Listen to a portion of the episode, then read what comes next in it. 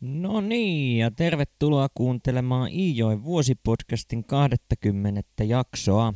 Mä oon Atte ja tässä podcastissa mulla olisi tarkoituksena lukea Kalle Päätalo Iijoki-sarja kuluvan vuoden 2024 aikana. Tämän päivän jaksossa mennäänkin sitten vähän seesteisemmissä tunnelmissa, mikä toisaalta lienee välillä ihan paikallaan, sillä onhan noin viime jaksot ollut melkoista hurlumheitä Kallen velkojen sekä täysin överiksi menneen Savottaleikin seurauksena. Nämä kaikenlaiset yksityiselämäongelmat ovatkin sitten alkaneet näkymään myös Kallen koulumenestyksessä, sillä jos tuo syyslukukausi meni heikonlaisesti, niin tämä kevätlukukausi on mennyt sitten vielä sitäkin heikommin. Kalle ei tunnu kykenevän keskittymään koulupulpetin äärellä istuessaan koulujuttuihin, vaan mielessä pyörivät lähinnä kotiasiat ja jälleen kasvamaan päässeet korttipelivelat. Kotona häntä erityisesti mietityttävät äidin lähestyvä synnytys sekä Arvisedän sairaus, joka ei osoita helpottamisen merkkejä, vaikka madot saatiinkin taannoin jo pihalle. Ja kun tuo sisarusten syntyminen tuli nyt jälleen puheeksi, niin on tähän väliin mainittava ja mitenkään nuoren Kallen pelkoja vähättelemättä todettava, että ei nämä sisarukset ihan hirveän paljon tämän kirjan sivuilla ole näkyneet. Koulunkäynnin jo aloittanut ja Kallen kanssa yhtä matkaa kouluun kulkeva Martta mainitaan silloin tällöin, mutta Manne ja etenkään huonemiehen pojan lopussa syntynyt Eeti eivät ole saaneet oikeastaan minkäänlaista huomiota Kallelta tässä Tammetun virran sivuilla. Sinällään tämä on ehkä ymmärrettävissä ihan vain ikäeron puitteissa, mutta toisaalta kun se talolaajennus on edelleen siellä kesken ja kaikki asuvat keskenään todella pienissä tiloissa, niin voisi kuvitella, että aika ajoin tuollaiset pienet kitisevät lapset saattaisi käydä vähän yli 10-vuotiaan Kallen hermoille. Mutta luettavaa meillä on tässä vielä reilunlaisesti, joten jätetään sisarussuhteiden pohtiminen tältä erää tähän ja katsotaan sitten tulevaisuudessa, että saadaanko noihin suhteisiin jonkinlaista syvyyttä romaanien sivuilla luotua. Vaan mitä tulee Kallen koulumenestykseen, niin ei se nyt ihan huolien vatvomiseen ainoastaan kosahtanut, vaan yhtenä selittävänä tekijänä oli Kallen jatkuva pyrkimys päästä isompien poikien suosioon. Ja Kallen näkemyksen mukaan isojen poikien suosioon pääsee siten, että puuhastelee kaikenlaisia hölmöyksiä, jotka saavat opettajan raivon partaalle ja luokkatoverit puolestaan räjähtämään naururemakkaan. Ja muuan piirustustunnilla Kalle sitten keksiikin tempauksen, jonka avulla voisi vähän hauskuuttaa muita oppilaita, joten hän nostaa käteensä ylös ja opettaja antaessa luvan puhumiselle valittelee vatsavaivoja ja pyytää päästä käymään vessassa kesken tunnin. Mitään vatsavaivoja tai sen paremmin vessahätääkään Kallellahan ei tietystikään ole, vaan hänellä on ajatuksena jemmata karvalakkinsa sekä kintaansa paidan alle ja salakuljettaa ne luokkaan. Ja opettajan poistuessa hetkeksi aikaa luokasta, kuten hänellä piirustustunneilla on tapana tehdä, niin Kalle aikoo vetästä lakin päähän ja kintaat käteen ja esittää tekevänsä piirustustöitä näissä tamineissa. Ihan en itse saa tästä kiinni, että mikä sitten tällaisessa tempauksessa mahtaisi olla niin hauskaa, mutta ei nyt kyseenalaisteta Kallea, vaan luotetaan siihen, että hän tuntee ystävänsä ja tietää, mikä nämä saa hihittelemään. Vaan kun Kalle palaa takaisin luokkaan, niin hän ei ehdi edes pulpettiinsa asti, kun opettaja käskee pysähtymään ja kiskoo nämä Kallen salakuljettamat ulkokamppeet pois Kallen paidan alta. Kysellen, että mitä ihmettä Kalle oikein näillä meinaa täällä luokassa tehdä. Kalle vetää kuitenkin suunsa suppuun ja näillä puheilla tai pikemminkin puhumattomuuksilla opettaja määrää Kallen jälki-istuntoon. Ja kun Kallen tarkoituksena oli aiheuttaa huvittuneisuutta muissa pojissa, niin siinä hän kyllä tässäkin tapauksessa onnistui. Mutta jälleen kerran valitettavasti nöyryytyksen kautta, sillä seuraavalla välitunnillahan kaikki naureskelevat tälle Kallen sekoilulla ja sille, että hän joutuu jälki-istuntoon. Koulupäivän loppuessa Kalle sitten jää istumaan sinne luokkaan ja odottamaan jälki-istunnon alkua. Ja opettajaa Kalle saakin odottaa pidemmän aikaa, vaan kun opettaja lopulta luokkaan saapuu yhdessä pienen Jussi-poikansa kanssa, niin Kallen yllätykseksi opettaja ei alakaan Kallea kurmuuttamaan, vaan alkaa ystävälliseen sävyyn puhumaan omista asioistaan. Vaan onpa ne Kallen tuhmuudetkin pakko käydä läpi, joten kuunnellaanpa seuraavaksi katkelma Tammetun viran sivuilta 341, 342 ja 343, jossa opettaja Elsa Niemelä ja koululainen Kalle Päätalo käyvät läpi tämän Kallen aiemmin samana päivänä järjestämän tempauksen. Elsa Niemelä kertoi kotitalostaan, viljelyspinta-aloista, karjan pääluvusta ja muista käytännön asioista kuin olisin ollut aikuinen. Opettajamies oli käynyt keskitalvella Jokijärvellä. Hän oli saanut meidän koulupoikien kunnioituksen ja täysiaikaistenkin ihailevat ihmettelyt, kun hiihtoretkellään poikkesi Villinsaareen, josta laskea tuprautteli mäkiä suuntaan kuin suuntaan. Villinsaaren jyrkimmistä rinteistä tohtivat laskea vain harvat ja valitut. Vissiin olin syventynyt miettimään tätä opettajan miehen urotekoa, koska hätkähdin Elsa Niemelän sanoessa. Niin, se meidän varsinainen asia. Sanohan Kalle, mikä sinulla oli mielessä, kun teeskentelit hädälle menoa? Painoin pääni. Minussa viime aikoina herännyt haluttomuus valehtelemiseen tuntui äkkiä voimistuvan. Istuin leuka kurkkutorven painoina ja kuulin opettajan naurattavan ja sanovan. Näin heti, että sinulla oli vilppi mielessä. Olisit vaikka käynyt ulko-ovesta pihalla, olisi se edes vähän eksyttänyt. Sanoppas, mitä varten kävit hakemassa lakia käsineet. Yritin voittaa itseni, en puhuakseni totta, vaan nieläkseni häpeän tunteeni. Äkkiä nostin pääni, katsoin opettajaa silmiin ja vesien pyöriessä poskiani selviti halunneeni naurattaa toisia oppilaita ja päästä rohkeudellani isojen poikien suosioon. Lopettaessani opettajan silmät olivat kosteat. Hän otti poikaansa kainaloista, käänsi itseään päin ja kun yritti seisottaa Jussia polviensa päällä, sanoi, uskon selityksesi ja ymmärränkin, ainakin osaksi. Mutta tiedätkös Kalle, että nyt juuri olit todella rohkea, kun kerroit asian peittelemättä opettajalle. Pyydän anteeksi vihastumistani.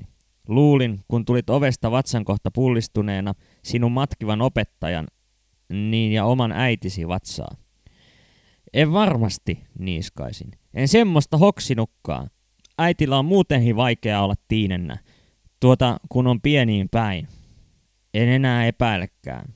Sinä olet yksi mielenkiintoisimmista oppilaistani, vaikka olen saanut sinun takiasi harmeja. Sinä et ole kuitenkaan pohjaltasi ilkeä, et edes pahan sisuinen, ja ennen muuta olet rehellinen. Olen minä valehellu opettajalle, nyyhkytin. Olet, mutta olen sen nähnyt aina päältäsi. Sinulla täytyy olla jokin ikäkaudestasi tai muusta johtuva murrosvaihe. Olen usein miettinyt, mikä se voisi olla, mutta en ole päässyt selville. Tämän tapaiset vallattomuudet. Ja kuitenkin sinulta voi tulla hämmästyttävän osuvia sanontoja ja huomioita, joita et varmaan itsekään huomaa. Ne aivan kuin karkaavat sinulta. Elsa Niemelä puhui minulle vielä hyvän aikaa sanomatta moitteen sanaa.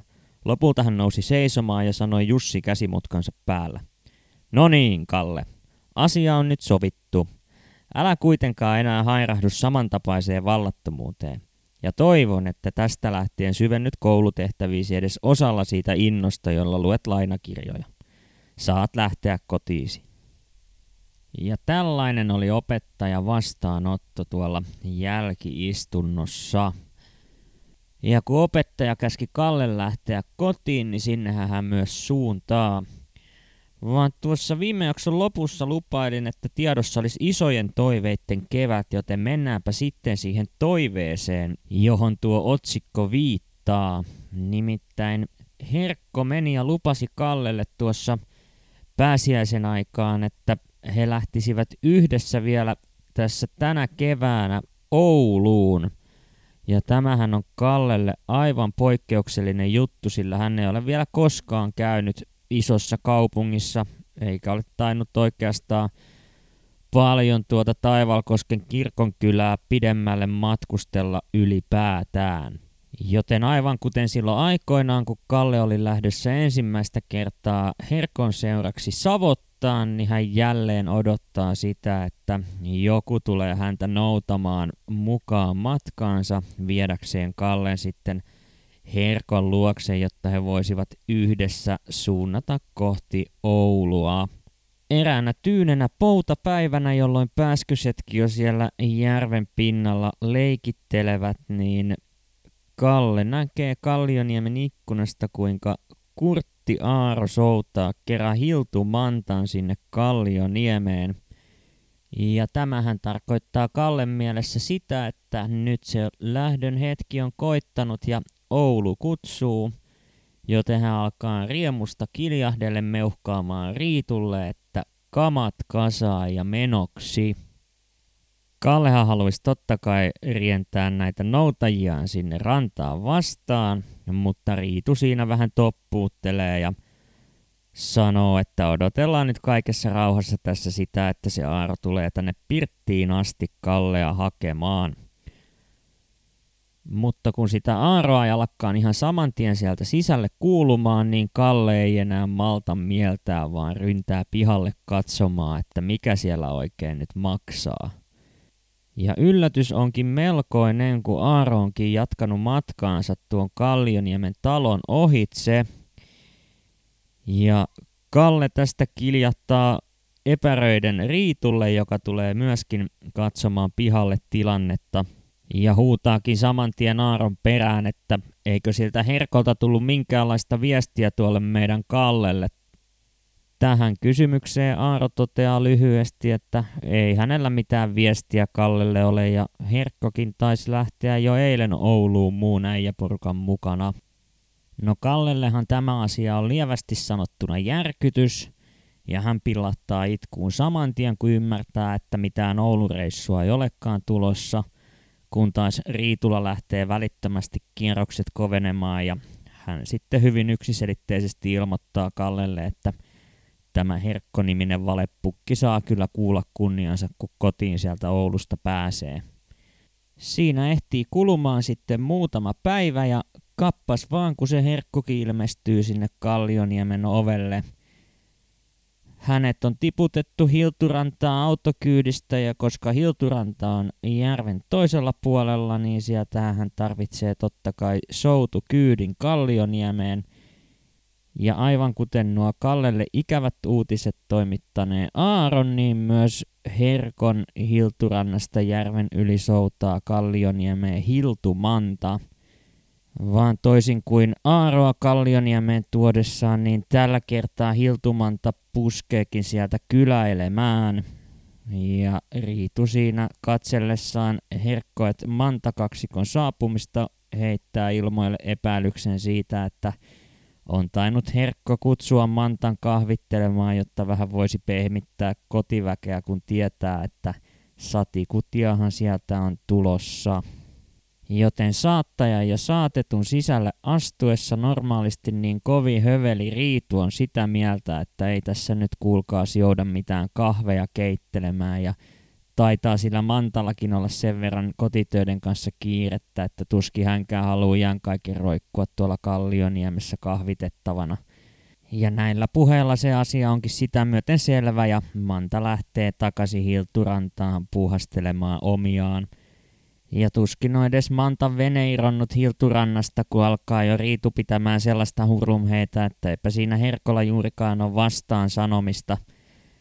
Toki siinä tuhlaaja isä kotiin palatessaan koittaa selitellä, että ei siinä ehtinyt poikaa lähteä mihinkään hakemaan, kun niin yllättäen tarjoutui autokyyti Ouluun. Vaan eipä tämä selitys oikein meinaa kelvata Riitulle, sillä hän on sitä mieltä, että lupaukset on pidettävä ja sillä hyvä. Joten kun Herkko on mennyt pojalle lupaamaan, että yhdessä sinne Ouluun lähdetään, kun kevät koittaa, niin silloin sinne ei pitäisi yksin lähteä, vaikka minkälainen tilaisuus tulisi. Siinä sitten hetken aikaa Herkko ja Riitu tyylilleen uskollisesti riitelevät vaikka jos minkälaisista asioista, tällä kertaa kuitenkin keskittyen lähinnä rahan käyttöön. Mutta sitten Herkko alkaa hieromaan sovintoa Kallen kanssa ja jonkinlaiseen sopuun siinä jo päästäänkin, kun pirttiin alkaa valumaan vähän isompi porukka tukkijätkiä, joilla on tukinuito aikaan keväällä ja alkukesästä ollut tapana yöpyä joitakin öitä tuolla Kallioniemessä.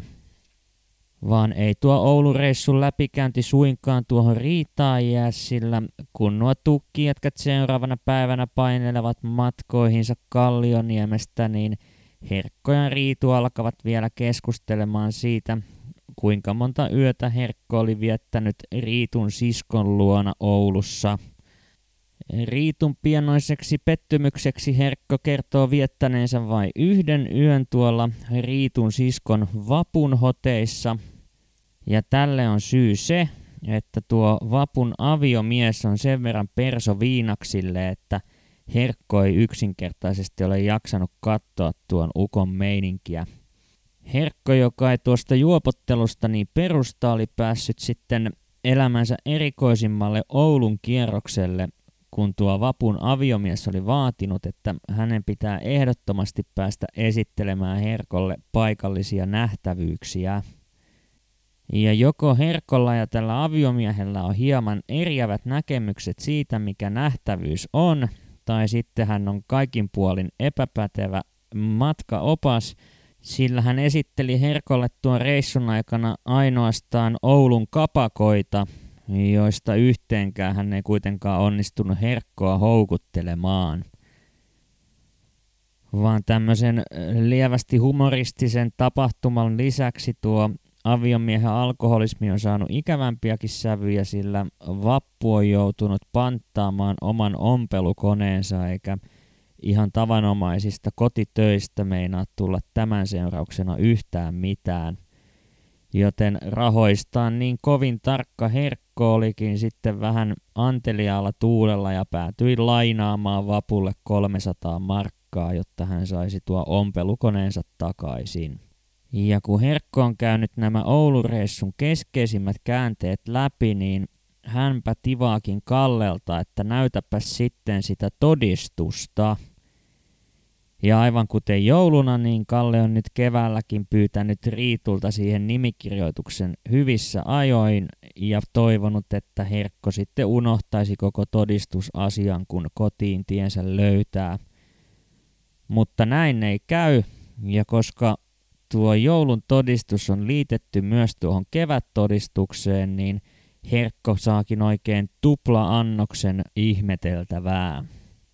Ja kovin mairitteleviahan ne Kallen arvosanat ei tosiaan ollut, ja Herkko alkaa saman tien lämpenemään ja meuhkaamaan, että ei tämmöisiä numeroita pysty katsomaan, mutta ihan terävin kynä sitten Herkko ei kuitenkaan näissä todistushommissa ole, sillä hänpä kysäsee Kallelta, että mikä se on se pienin numero, jonka näistä oppiaineista voi saada, että onko se 0 vai 1, ja Kalle näkee tilaisuutensa tulleen ja sanoo, että 1 on pieni, vaikka toki jo tuohon aikaan 4 oli se huonoin numero, minkä arvosanaksi saattoi koulussa todistukseen saada.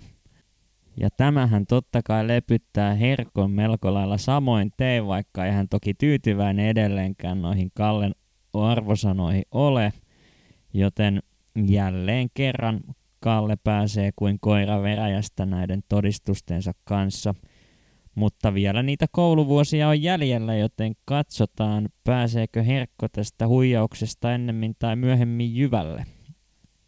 Ja kun kesä on tullut, niin sehän tarkoittaisi jälleen sitä, että noita kontuhommiakin olisi vähän tehtävänä, jotta eläimillä on tulevana talvena jälleen jotain purtavaa siellä navetan puolella.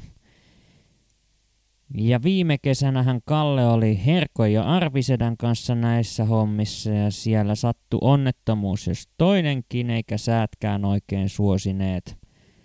Ja samalla porukalla olisi tarkoitus lähteä tälläkin kertaa liikenteeseen ja niin vaan se Herkko saa houkuteltua tuon Arvinkin mukaan, joka on koko talven ja kevään maannut siellä Kallioniemmen pahnoilla tekemättä oikeastaan yhtään mitään. Todella vastahakonen on Arvi tähänkin hommaan lähtemisen suhteen, mutta ei auta itkumarkkinoilla, joten kolmikko lähtee työreissuun ja tällä kertaa siitä selvitäänkin ilman sen suurempia kommelluksia ja viikkoa myöhemmin tuo työ on tehty ja he palaavat sitten Kallioniemeen. Siitä asti, kun Kalle on osannut lukea, niin oikeastaan kaikki hänen vapaa-aikansa on kulunut pitkälti kirjoja lukien.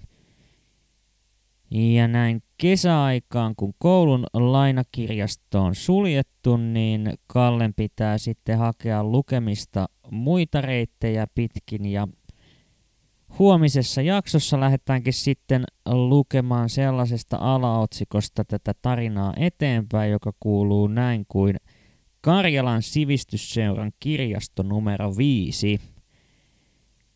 Joten kiitos kun jaksoit taas kuunnella tänne asti ja palataan huomenissa asiaan.